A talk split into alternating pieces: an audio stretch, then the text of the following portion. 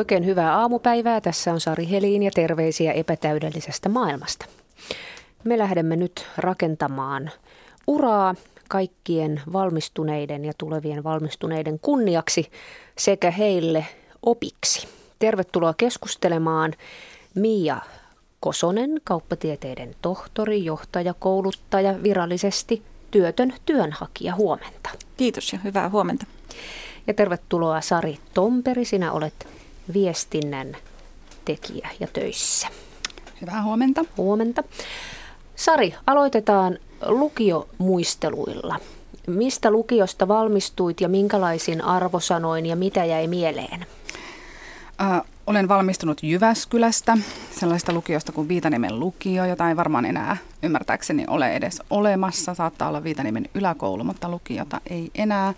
Ei ollut mikään Jyväskylän top-lukijoiden joukossa silloinkaan. Yritän tässä nopeasti muistella, että miksi sinne lukioon sitten jäin yläasteen jälkeen, mutta varmaan siinä oli se, että kaverit jäi sinne, niin, niin sinne sitten halusi itsekin jäädä eikä lähteä hakeutumaan ikään kuin niihin parempiin lukioihin. Ylioppilastodistuksesta löytyy neljä L ja kaksi M. Eli olit hyvä, hyvä koulussa? Äh, no joo, olin hyvä koulussa. Ja siitä sitten pyrit opiskelemaan ja pääsit? Joo, tota, pyrin, pyrin opiskelemaan vähän sinne sun tänne. tota, pyrin opiskelemaan muun muassa teatterikorkeakouluun ja, ja sitten pyrin opiskelemaan oikeustieteelliseen ja sitten pyrin opiskelemaan kauppatieteelliseen. Kävin lukion jälkeen pari vuotta kauppaoppilaitosta ja tota, sitten kaksi vuotta kirjoitusten jälkeen pääsin lukemaan sitten taloustieteitä Jyväskylän yliopistoon. Muistutetaan, ennen kuin jatketaan Mian kanssa, että kuuntelijat voitte osallistua kommenteilla ja erinomaisen hyvillä kysymyksillä tähän työura- ja elämälähetykseen Ylen Radio 1 nettietusivun kautta. Niitä sitten, niitä hyviä kommentteja täällä käsitellään. Mia, mikä lukio, miten meni ja mitä sitten tapahtui? Kävin Punkaharjun lukion ja 18 vuotta sitten sain sieltä ylioppilastutkintopaperit käteen ja parhaiten mieleen jäi oikeastaan se, että miten tärkeä oppiaine äidinkieli onkaan, se mikä se koko äidinkielen ja viestinnän kenttä, miten tärkeä se on t- tänä päivänä ja miten paljon niistä opeista on ollut hyötyä työelämässä ja myös työelämän ulkopuolella. Ylioppilaskirjoitukset menivät hyvin, eli lopputuloksena sieltä kolme laudatturia ja kolme eksimiä. Ja näitä hyviä tuloksia sitten hyödynsin myös yliopiston pääsykokeessa, eli oikeastaan hain vain yhteen ammattikorkeakouluun ja sitten yhteen yliopistoon, eli Lappeenrannan teknillisen yliopiston kauppatieteiden tiedekuntaan, jonne sitten pääsin muistaakseni toiseksi korkeimmilla yhteispisteillä, kiitos tämän hyvän todistuksen. Eli siinä mielessä aherus kannatti. Sinä olet ollut siis superhyvä oppilas. Näinkin voi sanoa. Ja vähän sitten jäinkin sille yliopistotaipaleelle pidemmäksi aikaa. Eli tosiaan suoritin sitten tietojohtamisen puolelta maisteritutkinnon, valmistuin 2004 ja sitten tutkimusmaailma vei mukanaan yli kymmeneksi vuodeksi, eli jäin sitten myös tekemään jatko-opintoja ja tutkimusprojekteja yritysten kanssa kiinnostavista uusista ilmiöistä, kuten nettiyhteisöistä, sosiaalisen median hyödyntämisestä. Eli sinä olet rakentanut urasi nimenomaan sinne tieteen puolelle sanotaanko, että urani alkuvaiheissa kyllä, että tällä hetkellä, koska olen uranvaihtaja, työnhakija, niin olen totta kai avoimena, avoimena monille muillekin mahdollisuuksille ja koen, että opinta-alani on kuitenkin koulutus, opetus, koska siinä näkee konkreettisesti sen, että voi auttaa ihmisiä ymmärtämään näitä uusia ilmiöitä, käyttämään näitä uusia työvälineitä omassa työssään. Mikä Sari se sinun ominta-alasi on? Niin, lapselleni, joka on aina välillä kysyy, että mitä sinä työksesi teetkään, niin, niin olen tota noin, niin sanonut, että, että hän, hän itse taitaa käyttää sanoa, oletko niin kuin, su, joo, suosittelija. Joo. Ja hänen mielestään ammattini on suosittelija ja, ja tota, se juontaa siitä, että olen sanonut hänelle, että olen vähän niin kuin neuvonantaja, että annan, annan neuvoja ja, ja autan niin kuin erilaisissa asioissa yrityksiä. No niin, se, se on hyvä. Mia, määräaikaisuus, määräaikaisuus ja määräaikaisuuden jälkeen uusi määräaikaisuus. Onko tuttu ilmiö? Kyllä on ja tämä ei varmasti yllätä ketään yliopistolaista, joita siellä linjoilla varmasti on. Eli määräaikaisuudet ovat tuttuja yliopistossa, eli pätkätyöhön voin sanoa tottuneeni. Eli ehkä tämä nykyinen työelämä laajemminkin on sitä, että emme voi enää ajatella, että olisi tämmöinen 3-40 vuoden mittainen työura samassa organisaatiossa. Et muutos, jatkuva muutos on tätä päivää. Oliko se määräaikaisuuden päättyminen, joka johti sitten siihen, että sinä olet nyt työnhakija? Kyllä näin. Tuliko se yllätyksenä? Osasitko odottaa, odottaa sitä, koska niitähän oli aikaisemmin jatkettu niitä määräaikaisuuksia? Joo, olen itse asiassa useammassakin yhteydessä sanonut, että olen tosiaan tottunut epävarmuuteen yliopistouralla ja käytännössä niin kuin jokaisessa taitekohdassa, jossa työsopimusta ei ollut, niin osasin etukäteen pelätä, että ei tämä nyt ehkä tästä jatkukaan. Ja sitten ensimmäistä kertaa, kun oikeastaan lakkasin pelkäämästä, niin sitten se päättyykin.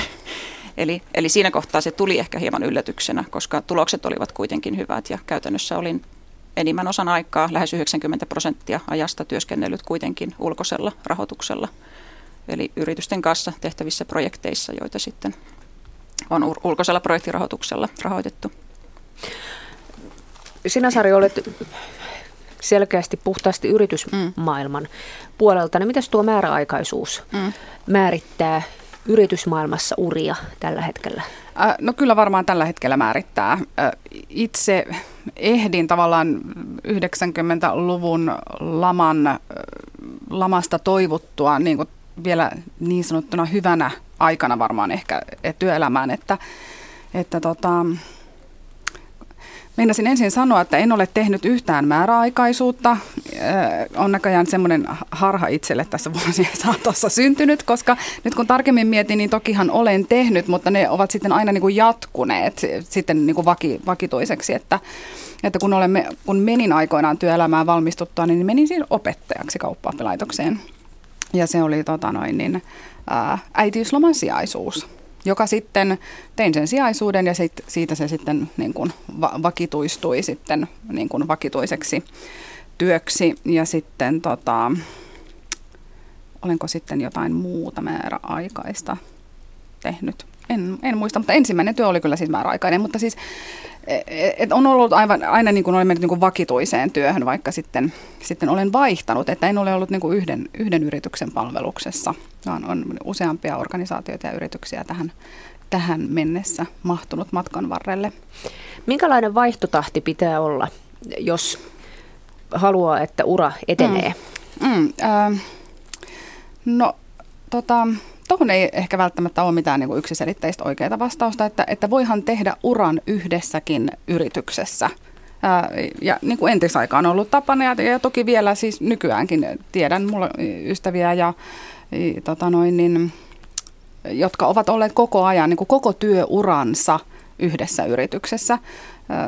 Ja, ja silloin se, ehkä, se ehkä muistuttaakin niin kuin enemmän niin kuin uraa, niin kuin työuraa. Mm. Ollaan yhdellä uralla, ollaan siinä yhdessä yrityksessä ja siinä sitten joko edetään ylöspäin tai horisontaalisesti tai, tai, tai miten nyt sitten kukakin haluaa sitä uraa rakentaa. Eihän se ura välttämättä ole pelkästään sitä ylöspäin, et, niin kuin hierarkiassa etenemistä. Se ura voi olla niin kuin monenlaista. vaihtamisesta varmaan nyt ei ihan niin kuin koko aikaa kannata vaihtaa. Siinä saattaa ehkä tulla sellainen niin kuin työnantajalle, kun sitten olet hakemassa uusia töitä, että, että mikä tässä nyt on ongelma, kun et viihdy. Että miksi pitää vaihtaa ikään kuin koko ajan. Itse olen vaihtanut kaksi kertaa koeajalla. Ja, tota, ja se, on, se on liittynyt hyvin voimakkaasti siihen, että mulla on tosi iso tarve niin kuin kokea sen organisaation ja yrityksen arvot ja tekemistavat itseni kaltaiseksi tai sellaiseksi, jotka voin itse allekirjoittaa ja jota voin niin kuin elää todeksi. Mm. Ja, ja sitten ehkä tähän tämmöiseen ö, ö, vähän heittäytymiseen on, joka on ehkä mulle tyypillistä, että, että niin kuin, tykkään vaihtaa työpaikkaa, en nyt siis koko aikaa, mutta, mutta et, et olen ollut kiinnostunut niin kuin eri, erilaisista tehtävistä eri yrityksissä ja sitten ottanut vähän niin kuin riskiäkin siinä tietämättä, että, että onko tämä nyt sitten ihan niin kuin varma ja minkälainen tulevaisuus missäkin odottaa. Ja muutaman kerran sitten on käynyt niin, että on todennut, että tämä vaihto on nyt ollut, ollut tota noin, niin, omalta kohdalta väärä. Öö, mutta takaisin siihen kysymykseen, että kuinka usein pitää vaihtaa, niin ei nyt varmaan ainakaan koeajalla koko aikaa. Ja tota, öö, ehkä alkuvaiheessa, uran alkuvaiheessa voi olla niin kuin hyvä, että, tai työelämän alkuvaiheessa, että hakee niin kuin useamman, ehkä nopeatempoisemmin. Tai sitten sen yhden yrityksen sisällä, minkä sisällä olet, niin eri tehtäviä – mutta sitten tietysti kun rupeaa vähän löytämään sitä omaa linjaa, että mitä haluaa tehdä ja millä toimialalla ja minkä tyyppisiä tehtäviä, niin sitten varmaan, varmaan tota noin, niin se niin ne jaksot pitenee. Koska sitten pitää myös niin tavallaan saada stabiloitua sitä omaa osaamista ja tekemistä ja roolia ja, ja vastuita. Allekirjoitan täysin tuon, mitä Sari sanoi, että ei ehkä ei ehkä sellaista, että koeajalla jo harpataan seuraavaa, mutta sitten toisaalta ei välttämättä sekään ole ideaalitilanne, että oltaisiin 10-15 vuotta samassa organisaatiossa. Et itse ainakin huomaan, että kiinnostuksen kohteita, niitä niin omia intohimoaloja on niin paljon, että siinä on verkko-opetuksen kehittämistä, siinä on kouluttamista, siinä on tätä sosiaalista mediaa, siinä on tutkimusprojekteja, hanketyöskentelyä, siinä on niin paljon kaikenlaista, että sitä tavallaan haluaakin kokeilla sit niitä omia siipiä monessa erilaisessa jutussa. Et siinä mielessä näen tämän, tämän hetkisen tilanteenkin enemmän mahdollisuutena ja samaa viestiä myös pyrin viemään sit muille työnhakijoille ja työttömäksi jääneille ja uranvaihtajille, että se epävarmuus voi olla monessakin mielessä myös hyvästä. Ja itse asiantuntijatyötä tekevänä näen myös tuon, mistä Sari äsken mainitsi, että eteneminen ei todellakaan saa olla vaan hierarkiassa, koska enemmänhän suunta on siihen, että ikään kuin puretaan niitä turhia hierarkkisia rakenteita työelämästä ja annetaan asiantuntijoille mahdollisuus kehittyä sen oman osaamisen kehittämisen kautta, eikä niinkään sitten sen organisaatiossa etenemisen kautta. Miten tuo tohtorin, tohtorin titteli työnhaussa, niin miten, miten sen koet? Sanotaanko näin, että henkilökohtaisesti en ole saanut siitä minkäänlaista negatiivista palautetta, mutta tiedän kyllä monia tohtoreita, jotka ovat kokeneet sen niin, että se on muodostunut heille taakaksi. Ja tämän itse tulkitsen niin, että tämä johtuu aika pitkälti väärinkäsityksestä sen suhteen, että mistä tohtorin tutkinnossa oikeasti on kyse. Et tykkään entisten kollegoideni kanssa käyttää tätä metaforaa ajokortista, että tohtorin tutkinto ja väitöskirjan tekeminen on ajokortti systemaattisen tiedon maailmaan.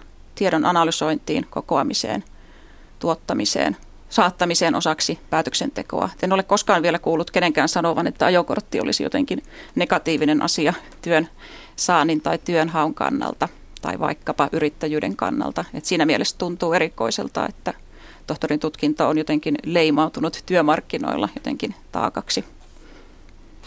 Niin usein, usein kuulee ja lukee mainittavan sillä tavalla, että tohtoreita koulutetaan liikaa ja lähinnä yliopiston omiin tarpeisiin, että yliopisto saa jokaisesta tohtorista sitten toimintarahaa. Meillä on paljon ylikoulutettuja työttömiä. Onko se näin?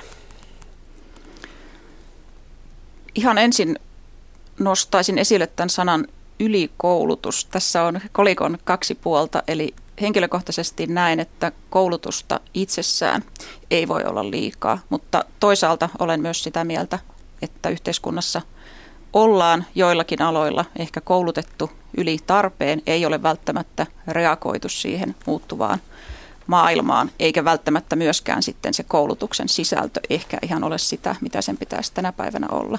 Että oikeastaan kaikilla kaikissa yliopistoissa, kaikissa korkeakoulututkinnoissa pitäisi enemmän panostaa sellaisiin ikään kuin metataitoihin, isoihin valmiuksiin, joita jokainen tarvitsee elämässään sekä työssä että arjessa, lähtien ihan siitä osaamisen markkinoinnista, oman, oman osaamisen esille tuomisesta, hyvästä viestinnästä, tämän tyyppisistä asioista. Ja totta kai siinä sitten se erikoisosaaminen viedä rinnalla. Joo, mä oon tuossa asiassa kyllä ihan samaa mieltä. Ja tämä ylikoulut, yli, ylikouluttaminen, että, että siis maailma muuttuu niin järkyttävää vauhtia ja tämä muutosvauhti kiihtyy koko ajan.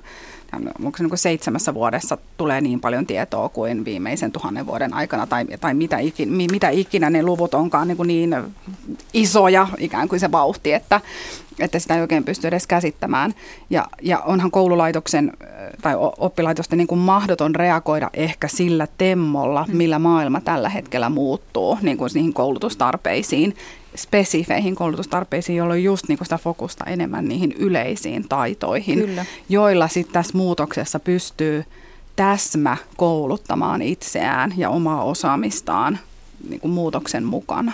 Kaikki toimialat on murroksessa, ei vähiten koulutus itsessään, mm. eli varmasti koulutus myös osittain pakenee tällaisia virallisia muodollisia tutkintoja ja siirtyy tällaiseen jatkuvaan tilanteen mukaan oppimiseen ja kehittämiseen. Mutta oppiminen on kyllä meidän elinehto, että siitä, siitä en olisi valmis tinkimään tuumaakaan ihan ajatellen yksilöitä, ajatellen meidän yhteisöä, ajatellen Suomen kilpailukykyä tulevaisuudessa. Että tämä koko meidän tekeminen rakentuu tiedolle ja osaamiselle. Okei, nyt neuvontaosuus. Mille alalle teidän mielestänne nuoren pitäisi nyt kouluttautua tai pyrkiä? Tätä ei ollut niissä ennakkokysymyksissä, tätä kysymystä. Tämmöinen niin kuin kristallipalloon katsominen. Näin on. niin, väistän tämän kysymyksen ja, ja, ja sanon, että, että pitää kouluttautua sille alalle, mitä tuntee, niin mihinkä, mitä kohtaan tuntee paloa. Ja, ja tota, tämmöisenä hauskana ehkä anekdoottina, mulla on seitsemänvuotias poika, jonka koko ajan niin se haaveammatti vaihtelee ja nyt viimeisin haaveammatti on security guard. Ja sitten hän käy paljon keskustelua siitä, että onko, saako tästä enemmän palkkaa vai mistä saa niin kuin enemmän palkkaa. Ja sitten hän kävi meidän lastenhoitajan kanssa tätä keskustelua ja hän tuli mulle sitten järkyttyneenä sanomaan, että lastenhoitaja oli sanonut hänelle, että security guardin hommista saa niin huonoa palkkaa, että, että hän ei voi niin kuin ajaa, niin kuin ryhtyä sille uralle. Mutta äiti, eikö kuitenkin ole tärkeintä toteuttaa unelmiaan? Ja mä sanon, että kyllä, että jos niin tämän olen onnistunut ikään kuin viestimään, niin hyvä. Et tärkeintä on toteuttaa unelmiaan. Kouluttautukaa sille alalle, mitä kohtaan koette paloa. Toki varmaankin niin, että, että täytyy nyt vähän katsoa, että, että onko kukaan kiinnostunut sit, sit, siltä alalta ketään palkkaamaan tai onko sitä itse niitä taitoja mahdollisuutta myydä. Että jotenkin sen elannon sieltä saa. Sinulla on ihan eri lähtökohta tuohon kuin minulla. Minä sanon aina pojalleni lentokoneessa, että äiti haluaa sitten kerran elämässään kuulla isossa matkustajakoneessa sen kuulutuksen, että täällä kapteeni Sisu, terveisiä äidille sinne matkustamaan. No niin, ei tehdä lastensuojeluilmoituksia kuitenkaan tästä, mutta näin minä kiusaan siis mm. omia lapsiani. Ää, Mia, mille alalle? Tässä hauskasti jälleen olen Sarin kanssa tarkalleen samaa mieltä, eli tuossa junamatkalla jo kirjoitin itselleni muistiin, arvelinkin, että tästä tulee tämmöinen neuvontaosuus, niin kirjoitin jo itselleni muistiin, että tärkeintä nuorelle on valita sellainen ala, joka on hänen omien arvojensa ja intohimonsa mukainen. Eli mitään patenttiratkaisua tässä kohtaa on vaikea antaa. Ja itse uskon siihen, että jos ihminen on avoin ja aktiivinen, verkostoituu niiden ihmisten kanssa, kenellä on valtaa ja mahdollisuus tehdä niitä päätöksiä, niin loppujen lopuksi on ihan sama, miltä alalta hän valmistuu. Kyllä niitä mahdollisuuksia aina avautuu. Mutta miten sitten sellainen asia kuin erikoistaito? Istuttiin ennen tätä, tätä suoraa lähetystä tuossa kahvilassa ja mietittiin erikoistaito kysymystä ja itse olen venäjän kielen kokenut hyvin merkittäväksi oven avaajaksi monessa kohtaa, muun muassa Yleisradion kohdalla. Kannattaisiko olla joku erityistaito? Mitä siihen sanotte? Mielestäni kannattaa ja erityistaito pitää tässä mielessä vielä ymmärtää hyvin laajasti. Ihan samalla tavalla kuin työkin pitää nykyään ymmärtää laajasti. Eli se ei ole pelkästään sitä, että mennään sen yrityksen X tai Y palvelukseen, vaan se voi olla myös totta kai esimerkiksi kolmannen sektorin yhdistykset, järjestöt. Se on arvokasta työtä, mitä siellä tehdään. Ja mikä tahansa erikoistaito voi avata niitä ovia, juuri kuten sanoit. Ja erityisesti pitää pitää mielessä se, että tekee siitä osaamisesta näkyvää oli se sitten jonkin urheiluseuran tai koiraharrastuksen kautta hankittua erikoisosaamista, niin sekin kannattaa tuoda esiin jo siinä ihan varhaisessa vaiheessa, kun on koulunsa päättävä nuori ja hakee niitä ensimmäisiä työpaikkoja. Hmm. Joo, mä oon samaa mieltä. Ja, ja sitten ehkä se erikoistaito, jos ei se ole niin kuin hyvin spesifi määritelmä, tai että et sä pystyt helposti sanoa, että mä olen superenglannin osaaja tai, tai mä olen supermatemaatikko, että et se ei ole niin kuin näin selkeä se erityistaito, että se, sehän voi niin kuin tavallaan muotoutua ja kirkastua matkan varrella niin kuin sitä mukaan, kun, kun tota noin, niin ura, ura etenee tai työkokemusta tulee lisää. Että, että veikkaisin, että munkin eri, erityistaito tällä hetkellä on ehkä jotain, ehkä jotain luontaista, mitä on ollut aina, mutta, mutta en mä nyt ainakaan 20 vuotta sitten olisi osannut sanoa, että tämä juuri on se minun erityistaito, niin minkä mä nyt sitten sanoisin mun erityistaidoksi. Ja, ja toinen asia, että ehdottoman tärkeää on siis tuo osaamisen ää, niin kuin näkyväksi tekeminen, missä me naiset tyypillisesti, jos nyt tehdään tämmöisiä sukupuolivertailuja, ei olla yhtä hyviä kuin esimerkiksi miehet. Niin kuin siinä, että, että me tuodaan esille se, että mitä me osataan. Kun Sari, sun kysymyksissä oli etukäteen tämmöinen, että, että miten tähän on niin kuin tultu siihen vaiheeseen, missä meistä nyt kukakin on, niin tota, mä kirjoitin yhden, yhden tota noin, niin osatekijän tänne on niin osaaminen ja sen tekeminen näkyväksi ja saattaminen muiden ihmisten tietoon. Niin kuin tämmöinen networking, verkostoituminen, niin että muut tietää, mitä sä osaat, koska se ei auta, vaikka saisit niin kuin maailman paras jossakin asiassa, jos oot ainoastaan sinä itse tiedät sen, eikä kukaan muu. No niin, se näkyväksi tekeminen. Ja sanoit tuossa, että naisen on vaikeampi näyttää osaamistaan. Miten se niin on? Ja mennäänkö tässä, niin, tämä on nyt tämä on tosi vaarallista kohta sieltä tota noin, niin kuuntelijat tulee, että no ei tätä nyt voi sanoa, että miehet näin ja yle, eikä voi yleistää. Siis totta kai on erilaisia miehiä, on erilaisia naisia, mutta tutkimustenkin mukaan ja tyypillisesti kuulee sitä, että, että naiset on vähän vaatimattomampia niin kuin tuomaan esille sitä – sitä omaa osaamistaan tai mitä kaikkia hienoja tekoja he ovat tehneet. Voi johtua myös siitä, että siis tutkitusti naiset on ää, enemmän tämmöisiä tiimipelaajia ja, ja tekee esimerkiksi tämmöisiä niin kuin, ää, päätöksenteko on tyypillisesti naisilla sellaista, että, että he, he niin kuin, ei välttämättä tee ja halua tehdä niin kuin yksin päätöksiä, toisin kuin taas miehet tutkitusti ovat niin kuin enemmän valmiita tekemään yksin päätöksiä. Et naiset haluaa olla niin kuin tiimiä, ne nostaa, nostaa sitä niin kuin yhteisöä ylös, eikä sitten niin paljon sitä itseään. Ja sitten voidaan, että onko tämä kympin tytöt ja kiltit tytöt ja miten meitä on kasvatettu ja mikä se naisen paikka on ja yhteiskuntarakenteet. Syitä on varmasti monia tässä kohtaa, vaikka tutkijataustaa onkin, niin en osaa tosiaan tähän ilmiöön ottaa sen syvemmin kantaa. Että voi vaan todeta, että omassakin elämässä tämä on hyvin, hyvin läheisesti näkynyt, että siinä on ehkä vaatinut sellaista tiettyä uskallusta tavallaan tavallaan on pitänyt lähteä etsimään sitä uskallusta tuoda omaa osaamista paremmin esille. Ja varmasti niin kuin sosiaalinen media on siinä yksi hyvä kanava, mutta ei itsessään vielä riittävä, että totta kai niin kuin muutakin, muutakin tarvitaan, jos sitä osaamista haluaa näkyväksi tehdä. Mutta nämä Sarin kuvaamat ongelmat on kyllä, on kyllä tuttuja itsellekin, että voin kuvitella, että ehkä mies tässä vastaavassa tilanteessa olisi jo löytänyt ne 17 työpaikkaa, että itse ehkä vähän sitten jää sinne seinäkoristeeksi sen hyvän arvokkaan ajantasaisen osaamisenkin kanssa. Että et tämä on ollut siinä mielessä niin kuin iso oppimisprosessi itselle. Näin sanoo siis Miia Kosonen, kauppatieteiden tohtori, johtajakouluttaja, virallisesti nyt työnhakija ja sitten toinen keskustelijamme on Sari Tomperi, viestinnän tekijä ja täältä kuuntelijat lähestyvät kommenteilla Jep, jep, toteuttakaa ihmiset unelmianne, mutta toimeentuloa kannattaa miettiä vähän muultakin kannalta. Moni harrastuskin menettää hohtonsa, kun siitä tulee työ. Nimimerkki kokemusta on. Joo, siis näin. Siit, eihän, eihän tuon kommentin kanssa voi olla muuta kuin samaa mieltä. Ähm, ja sitten mä silti kuitenkin niin haluaisin, haluaisin kannustaa varsinkin nuoria.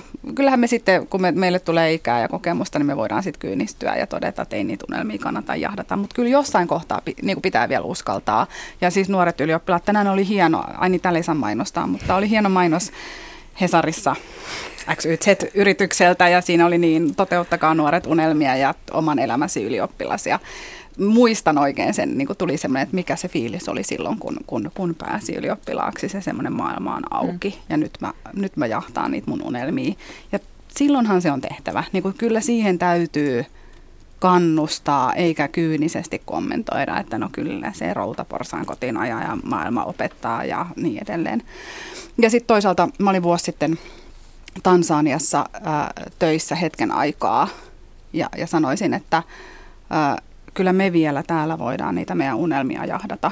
Et sitten sitten tota noin, niin, et, et muualla maailmassa ihmisten täytyy ihan eri tavalla fokusoida siihen, että, että mistä se elanto tulee ja millä ne lapset saa elätettyä ja miten itse pysyy hengissä. Että, että niin kuin tavallaan nautitaan ja otetaan siitä kaikki irti, että meille se unelmien jahtaaminen on kuitenkin mahdollista. Muistan taannoin lukeneeni tästä erästä tämän ajan isosta ilmiöstä, eli jakamistaloudesta, missä tavallaan hyödynnetään jo olemassa olevia resursseja ja jaetaan niitä järkevämmin ihmisten kesken. Tämä kirjoittaja siinä vaan osuvasti totesi lopussa, että meillä jos kenellä on mistä jakaa, että kyllähän me todella olemme aika hyvä osaisia täällä, täällä Suomessa verrattuna siihen, mistä tosiaan, mihin tosiaan äsken, äsken vertasit.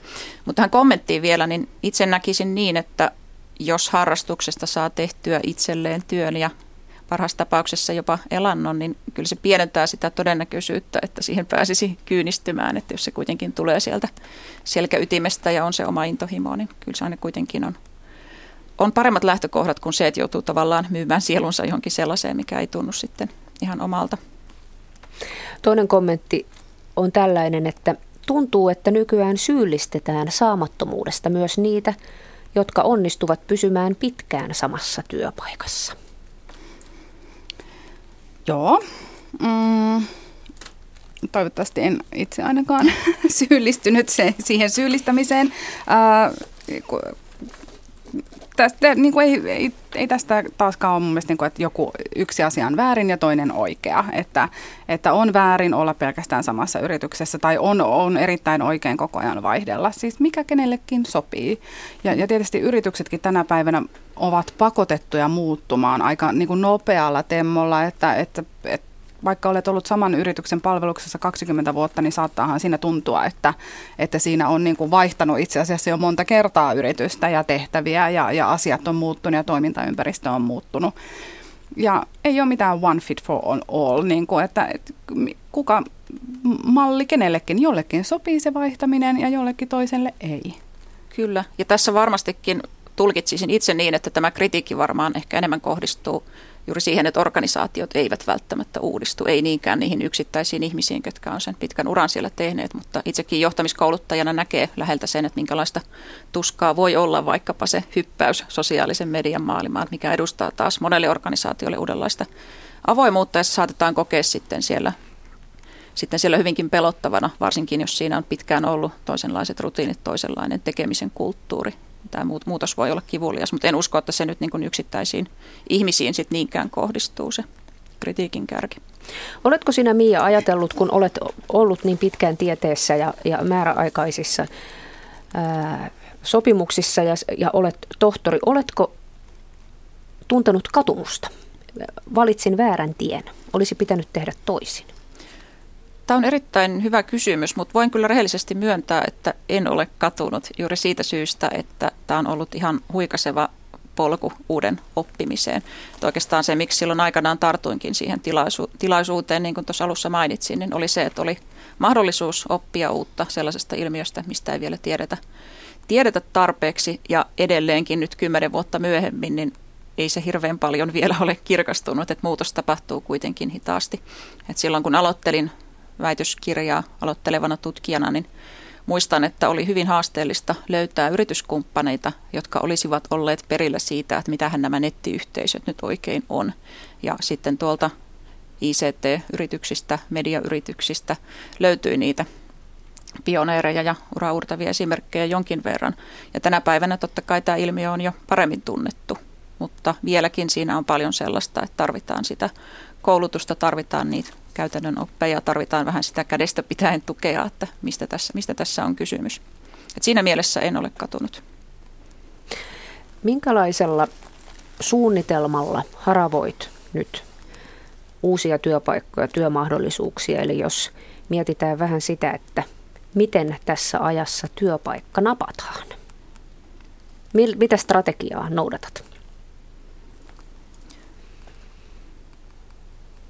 Tässä kohtaa täytyy todeta, että mun strategia on varmaankin tällainen hyvin harkitseva, eli tässäkin toimin kyllä luonteeni mukaisesti. Et nyt keväällähän tuli tämä Ylen mainio silminnäkijä-ohjelma, tuhat työhakemusta, minkä uteliaana katsoin ja totesin taas siinä kohtaa itselleni, että tämä ei ole ehkä minulle se luontainen tapa toimia, että lähdettäisiin satojen tai jopa niiden tuhansien työhakemusten kautta. Et enemmänkin niin, että tunnistan sieltä ne kiinnostavat mahdollisuudet ja panostan niihin sitten kaiken. Et jos ajatellaan määriä, mikä nyt tietysti on monessa kohtaa vähän kömpelömittari, mutta määrät on olleet silleen pieniä, että reilu vuoden aikana en kuitenkaan ole lähettänyt kuin ehkä noin 80 hakemusta, joista taas sitten olen saanut haastattelukutsun käytännössä, käytännössä niin kuin 10 prosenttia hakemuksista tuottaa kutsun haastatteluun, että se on siinä mielessä hyvä prosentti. Ja totta kai tähän on sitten vaikuttanut myös se, että olen tämän osuuskunnan kautta lähtenyt tekemään koulutuskeikkoja ja valmistelemaan myös ehkä sitten tulevaisuudessa sitä omaa yritystä sitä kautta, että kerään näitä asiakkaita. Eli olen tavallaan toiminut monella eri rintamalla, että en pelkästään niin, että olisin lähentellyt perinteisiä työhakemuksia. Pelkäätkö ikärasismia tai muita tällaisia asioita? Luin tuossa viime syksynä uutisen, jonka mukaan naisten neutraali ikä työelämässä on 36-37 vuotta ja totesin siis olevani neutraalissa iässä oleva nainen. Tämä ei valitettavasti ole vielä realisoitunut ansaintana, että tavallaan tämä työtähän minulla on siis riittänyt kaiken aikaa, mutta tämä ansainta on nyt se kysymysmerkki. Aika Mutta, lyhyt, lyhyt on toi, toi on. aikaikkuna. Kieltämättä muun aikaa sitten naisilla on ilmeisesti hankaluuksia työelämässä. Mutta tosiaan en, en ole törmännyt ensinnäkään tähän niin kutsuttuun tohtorikateuteen henkilökohtaisesti, enkä myöskään sitten tähän ikäkysymykseen. Neutraali ikä. No niin, äh, Sari Tomperi, miten työpaikka napataan? Tuota tuota tekisi mielessä, no varmaan niin kuin kahtaalta. Mullakin on siis tuttavia, jotka ovat siis syystä tai toisesta olleet vaikka vuoden ää, työnhakijoina. Ja, ja kun sä sanoit, että, että sä et ole hirveän monta hakemusta laittanut, ja mä ajattelin, että no, että mitä, että 10 vai mitä, sitten sanoit 80. Kyllä mun mielestä 80 kuulostaa aika monelta hakemukselta. Ja, ja keskimäärin, mitä mäkin olen kuullut, niin, niin 100-120. Ja, ja keskimäärin se aika on ollut se vuosi niin kuin se, siis se työnhakuaika, mikä on ollut mikä on ehkä tyypillistä tässä ajassa. Eihän se, eihän se noin ollut 20 vuotta sitten tai 15 vuotta sitten tai edes 10 vuotta sitten. Kyllä, kyllä se oli niin kuin lyhyempi se aika, missä, missä aikaikkunassa se työ, työ löytyi. Öö, vähän kun itsessäkin myyjän, myyjän verta ja vikaa on, niin sanoisin, että kyllä se, niin kuin se määrä, määrä sen laadukin kanssa jotenkin korreloi. Että et kyllä varmaan, ää, jollei, jollei nyt käy satumainen tuuri ja, ja osun niin kuin täydellisesti oikeaan kohtaan, niin kyllä tietysti sillä yhdelläkin sen oikean työpaikan voi saada. Mutta, mutta tota, varmaan siinä sanoisin, että määrä jotenkin korreloi, korreloi myös laadun kanssa. Ja sitten toisaalta itsellä ainakin niin on ollut niin tämä osaamisen tekeminen näkyväksi ja niin kuin verkostojen rakentaminen, ja sitähän ei rakenneta mitenkään päivässä tai vuodessa. Et, et se on jotenkin semmoinen, ehkä se vinkki niille nuorille myös, että sen verkoston rakentaminen, eihän se, ei, ei se ole mulla ollut mitään sellaista niin kuin tietoista mustan kirjan kanssa, kuinka monta ystävää ja tuttua ja mistä, että mä olisin jotenkin niin kuin headhuntannut ihmisten päitä ja niin kuin kontakteja itselleni, mutta, mutta sellainen niin kuin, aina niin kuin helppo jutella ja aina on kiinnostunut vähän muistakin ihmisistä ja kova puhumaan ja itsestäni erityisesti, niin, niin sillä tavalla sitä, niin kuin sitä verkostoa sitten niin kuin vuosien saatossa, saatossa tota noin, niin rakentuu. Ja se olikin jotenkin hauska huomata, että kun mäkin olen tietysti vaihtanut, tai kun olen, olen vaihtanut niitä työpaikkoja, ollut sitten sellaisissa töissä, missä olen tavannut työn kautta hirveän määrän ihmisiä. Ja nyt vuoden alusta, kun vaihdoin tähän nykyiseen työhön Ellun kanoihin, niin tota, sitten oli paljon asiakastapaamisia siinä heti alkuvuodesta ja aina kun meni, joku muu oli puukannut niitä, kun niitä oli etukäteen jo te- tehty ja mä hyppäsin vähän niin kuin lennosta niin kuin mukaan, niin tosi monta oli semmoista, että kun mä menin sitten sinne asiakkaaseen, niin olikin se, että aina moi. Ja Aino moi, no Aino moi. Et, et sitten niin kuin vuosien varrelta sä tunnet ihmisiä sit loppujen lopuksi tosi paljon.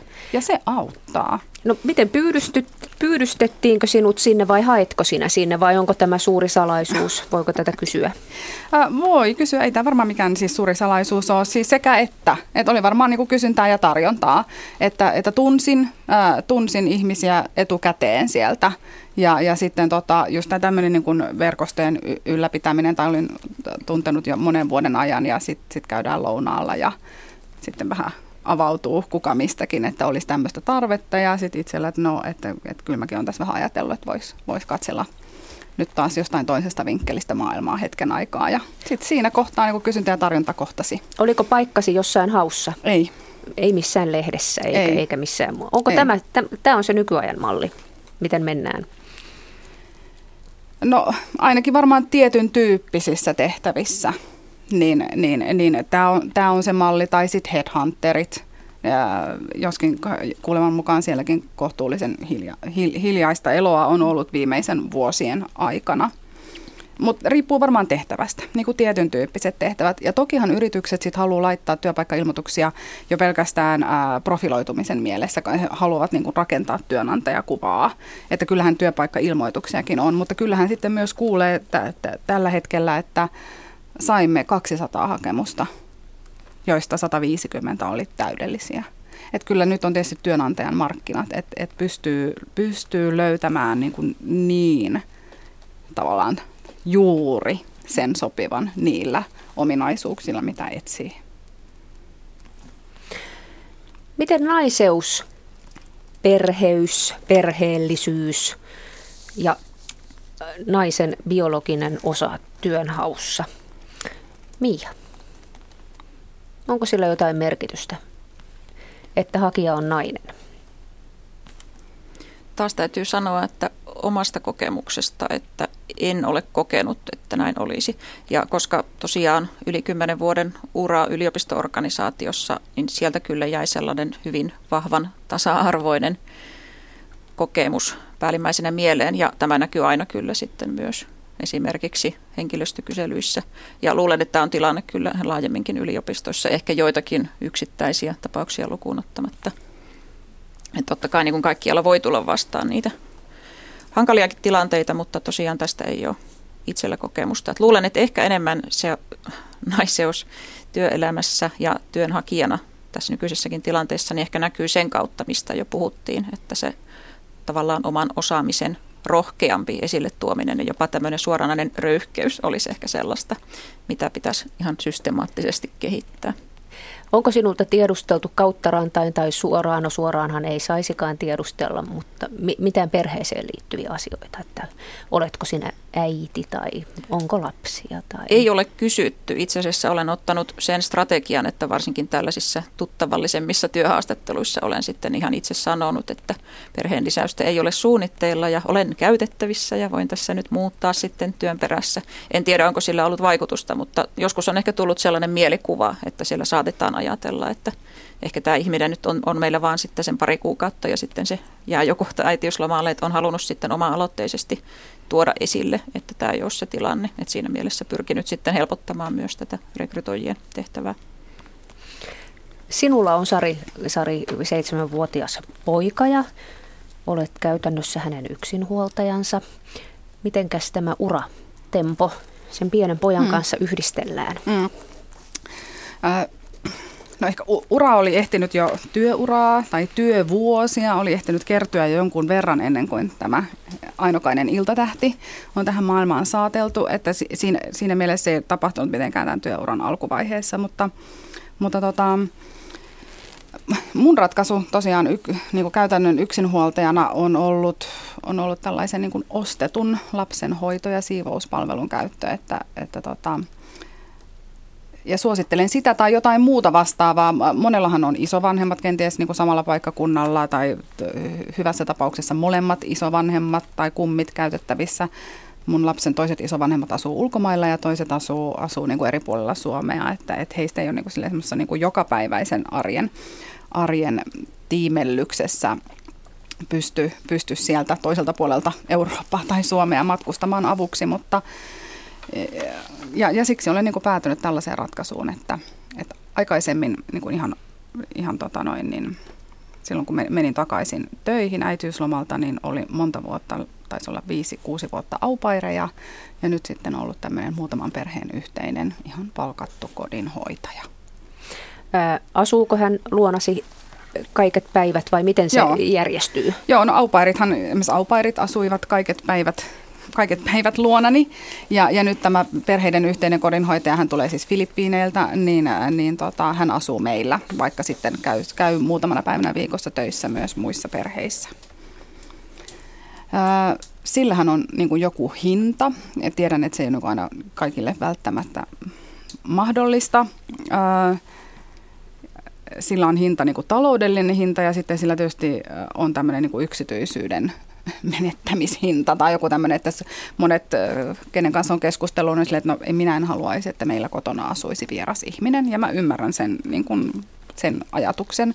Sitten taas itsellä on ollut, niin kuin tavallaan vaihto, ei ole ollut vaihtoehtoja ja toisaalta sitten ne hyödyt ja se etu, mitä se tämmöinen kodinhoitaja tai aupairi meidän perheeseen on tuonut sekä niin kuin lapselle että minulle, niin on kyllä ollut sen ikään kuin kustannuksen arvoinen.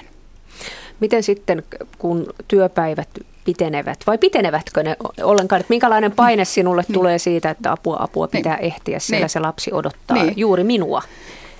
Niin, sehän on ollut näissä lastenhoitojärjestelyissä hyvä, että, ettei, äh, että päiväkodin portilla ei ole odotettu. Eli koska se lastenhoitaja on hakenut sieltä päiväkodista ja se on myös mahdollistanut sen, että lapsi on pystynyt tekemään inhimillistä päiväkotipäivää. Siis ei, hänen päivänsä eivät ole olleet mitenkään tolkuttoman pitkiä siellä päiväkodissa. Um, mutta tokihan se lapsi siis äitiä odottaa, vaikka se ei siellä päiväkodin portilla odota. Mm.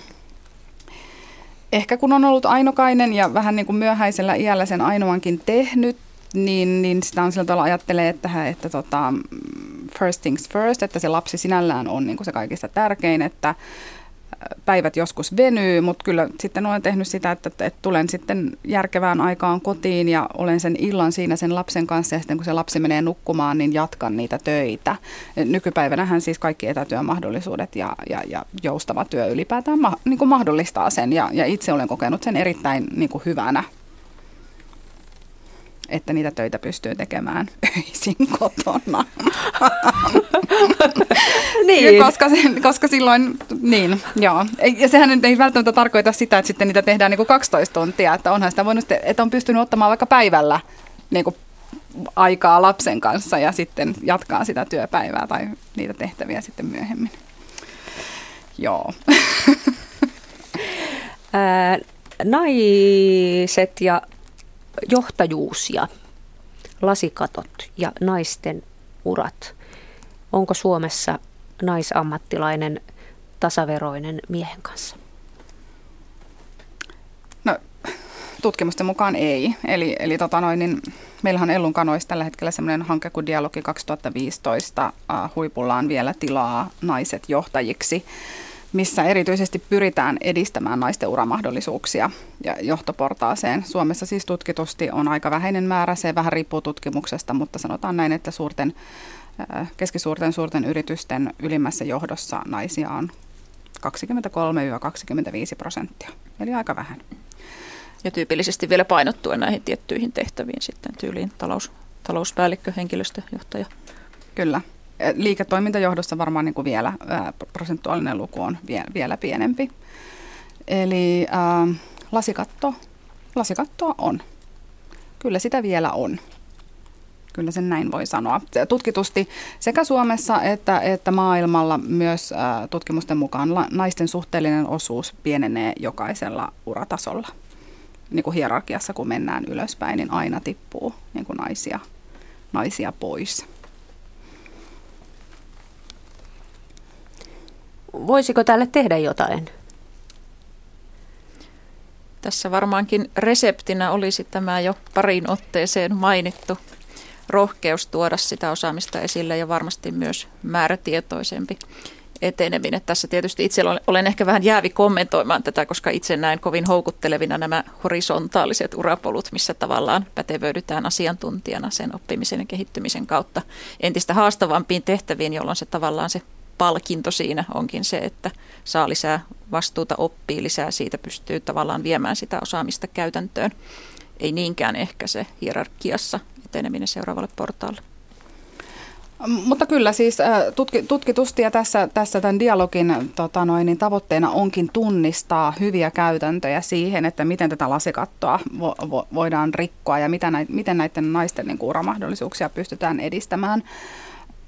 Tiedostamattomat asenteet on yksi iso asia ja, ja tiedostamattomista asenteista tekee hankalaksi sen, että ne ovat tiedostamattomia. Me emme itsekään niin kuin, tiedosta ajattelevamme niin. Äh, tähän aikaisempaan keskusteluun siitä, että että onko väliä se, että onko nainen hakija vai mies, niin, niin tässäkin tutkimusten mukaan on. Siis äh, oli kansainvälinen tutkimus, missä, missä rekrytoijille laitettiin kaksi täysin samanlaista CVtä ja, ja tota, toinen miehen nimellä ja toisen, toinen naisen nimellä. Ja kaikki nämä rekrytoijat arvioi, myös naiset, että sen, naisen, äh, että sen miehen CV on parempi vaikka se oli sisällöltään aivan sama. Tällainen samanlainen ilmiö oli äh, sinfoniaorkestereiden tämmöisissä niin koesoitoissa, että, että mä en muista mikä sinfoniaorkesteri, se oli kans, kansainvälinen sinfoniaorkesteri ja pikkuhiljaa he rupesivat huomaamaan, että heille niin kuin orkesteri miehistyy tosi niin kuin kovaa vauhtia, että he niin kuin vaan ottaa miessoittajia. Sitten he rupesivat tekemään ää, näitä koesoittoja verhon takana, tälleen Voice of Finland tyylisesti, että sä et näe kuka siellä soittaa. Ja silloin se rupesi se rakenne niin kuin sukupuolijakauma muuttumaan uudelleen, tasapainoistumaan. Eli kyllä siinä on, saatikka siis Laura Kulmala case parin viikon takaa tämä metsäyhtiö, metsäyhtiöasia, johon, johonka tota noin, niin nuori opiskelijatyttö soitti, soitti ja kysyi, kysyi tota noin, niin kesätöitä ja sieltä rekrytoija vastasi, että näihin tehtäviin ei ole ollut tyypillisesti naisia meillä otettu. Oli myös aika mielenkiintoinen havainto, en muista mikä yritys oli koonnut joskus viime vuoden puolella tätä tietoa nais- ja mieshakijoista nimenomaan näiden CV-iden työhakemusten kautta ja koonneet sitten näistä tällaisen asiasana pilven, niin kyllähän nämä sanat, millä miehet ja naiset itseään kuvaa, on hyvin erilaisia. Et naisten hakemuksissa toistuu tällainen luotettava, huolellinen, mukava, oikeudentuntoinen ja sitten miehillä voi olla tällaista, että on määrätietoinen ja aikaansaava tai eteenpäin menevä.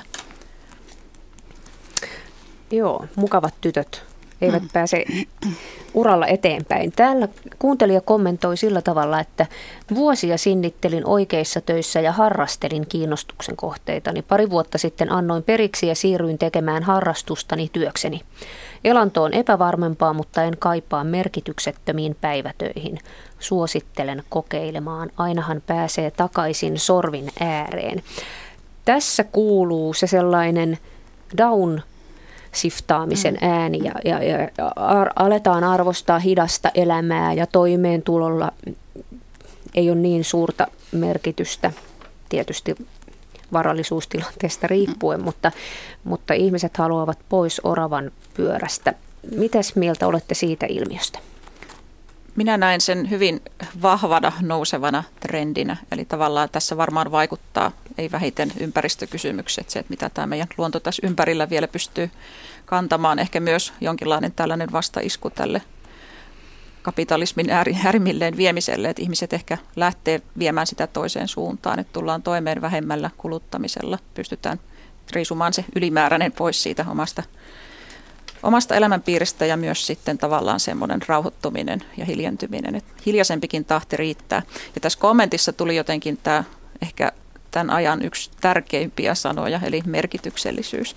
Eli tämä on kuitenkin se, mitä ihmiset kaipaa tekemiseltään. Ei niin, että ollaan jotenkin ulkokohtaisesti ohjattuja robotteja, mitkä vaan suorittaa jotakin ja työnantaja sitten käärii siitä voitot kotiin. Eli kyllä, kyllä ihminen myös kaipaa sitä oman, oman, oman, oman, oman kättenjäljen esille tuomista ja sitä, että näkee sen oman paikkansa siinä isommassa kokonaisuudessa. Niin viime viikolla suorastaan riemastuin, kun luin naisten lehdestä tutkijasta, mikä oli jättänyt yliopistouran taakseen kymmenen vuoden jälkeen ja ryhtynyt kasvattamaan lampaita. Että tässä jälleen yksi esimerkki tästä ilmiöstä.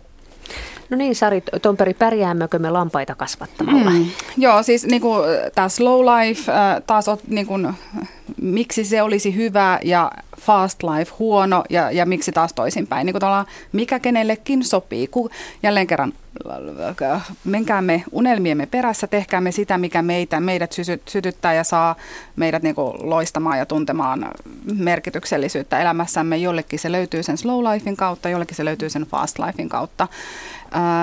Mutta sitten jos otetaan yhteiskunnallinen ja niin kuin maailmantalouden globaali kulma tähän asiaan, niin, niin se on tietenkin sitten kysymys, että et, et slow life, ähm, lampaita kasvattamalla tuskin Suomessa pelkästään pystyy elämään ilman meidän yhteiskunnallisia rakenteita, niin kuin tukirakenteita, mitkä mahdollistaa sen slow lifein. Ja sitten sitten niin kuin ehkä isompi kysymys on se, että et, et, et Eurooppa, voiko Eurooppa ryhtyä tälle slow lifeaamaan, niin kuin, niin kuin tuntuu monien tutkimustenkin mukaan, että ihmiset haluaa tehdä lyhyempää työviikkoa ja näin kuin muu maailma Euroopan ulkopuolella ei hidasta. Että mitä se tarkoittaa meidän yhteiskunnalle. Siis sinällään vaikka slow life on hyvä asia kenties niille, ketkä sitä haluavat ja yksittäiset ihmiset sitä varmaan pystyy tekemään, mutta, mutta kestääkö yhteiskuntarakenteet sitä ja yhteiskunta? Se on toinen kysymys. Niin, tästä tietysti vaakakupissa on sitten ehkä se, että miten paljon sitten rutiinityötä häviää tämän automatisaation mm. ja robotisaation myötä, että onko tavallaan sitten sen vastapuolena ikään kuin tämä tällainen downshiftaaminen siihen tämän tyyppisen lampaiden kasvatusmaailmaan. Mm. Ennen kuin lopetellaan, ei onneksi ihan vielä, niin palataan laudaattureihin ja, ja valmistumisiin ja elämässä pärjäämiseen. Ää, sosiaalisuus. Tämä aika vaatii sosiaalisuutta. Mitäs jos ihminen ei olekaan sosiaalinen?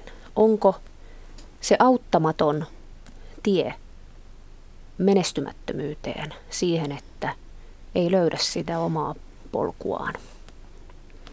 Tämä on hyvä kysymys ja tästä olen monen yliopistotaustaisen tutkijan kanssa käynyt keskustelua, koska se on ehkä sellainen maailma, missä tavallista enemmän on ihmisiä, jotka arvostavat hiljaista, tällaista hitaasti rakentuvaa tietoa ja, ja näkemystä. Tutkimuksessa ja tieteessä ei synny pikavoittoja, eli se vaatii tällaista rauhallista kypsyttelyä ja senpä takia Senpä takia ehkä tutkimusmaailmaan hakeutuu tavallista enemmän ihmisiä, mitkä ei koe olevansa hirveän omimmassa elementissään silloin, kun he ovat esillä tai jo tavallaan joutuvat. Joku saattaisi ajatella, että pääsee, mutta he saattaa ajatella, että joutuvat olemaan paljon ihmisten kanssa tekemisissä esiintymään. Eli on varmasti aloja ja ammatteja, jossa se voi olla isokin hidaste, jos kokee, että se sosiaalinen kanssakäyminen, vuorovaikutus ei ole se oma juttu. Mutta nykyaika on mahdollisuuksia täynnä. Et itse ainakin koen, että sosiaalinen media on se oma maailma, missä taas on hyvinkin näkyvästi esillä, aktiivisesti viestii, keskustelee, verkostoituu. Muun muassa tuhat uutta seuraajaa tämän vajaan vuoden aikana. Siinä mielessä verkostot voivat rakentua, vaikka ei kokiskaan olevansa se ensimmäinen, mikä aina on äänissä siellä tilaisuuksissa, seminaareissa, kokouksissa. Eli mahdollisuuksia kuitenkin on. Joo, en mäkään kyllä haluaisi antaa mitään semmoista tuomiota, että, että jos olet hiljainen tai, tai et, et niin ekstrovertti tai aina suuna ja päänä, että, että se on sitten niin kuin tuhon tai syrjäytymisen tie edessä, että ei, et, ei, varmasti, ei varmasti näin, että teknologia ja, ja, ja uudet, uudet tota noin, työmuodot varmasti myös niin kuin edistää, edistää ja mahdollistaa sen, että myös sellaiset ihmiset, jotka eivät ole niin ulospäin suuntautuneita, niin, niin pystyvät, pystyvät hyvinkin pärjäämään ja löytämään niin kuin tehtäviä ja, ja uria, joissa Kyllä. heidän niin kuin luonteenpiirteensä ovat vahvuuksia. Kyllä, meillä on ehkä aiempaa enemmän mahdollisuuksia luoda semmoinen itsemme mukainen ja mm-hmm. näköinen mm. työkulttuuri. Nyt vielä viiden sekunnin vinkki. Elämänohje valmistuneille. Sari Tomperi antaa sen nyt. Jahtaa niitä unelmia ja, ja tota, usko itseesi ja ole, ole valmis tekemään kovasti töitä ja anna periksi. Elä arvojesi mukaista elämää. Opettele käyttämään aikaasi taidolla, sillä sinulla on vain tämä elämä. Ja kolmanneksi, ole valmis oppimaan joka hetki uutta. Hienoa. Onnitellaan kaikkia uusia valmistuneita ihmisiä. Kiitos. Kiitos. Kiitos.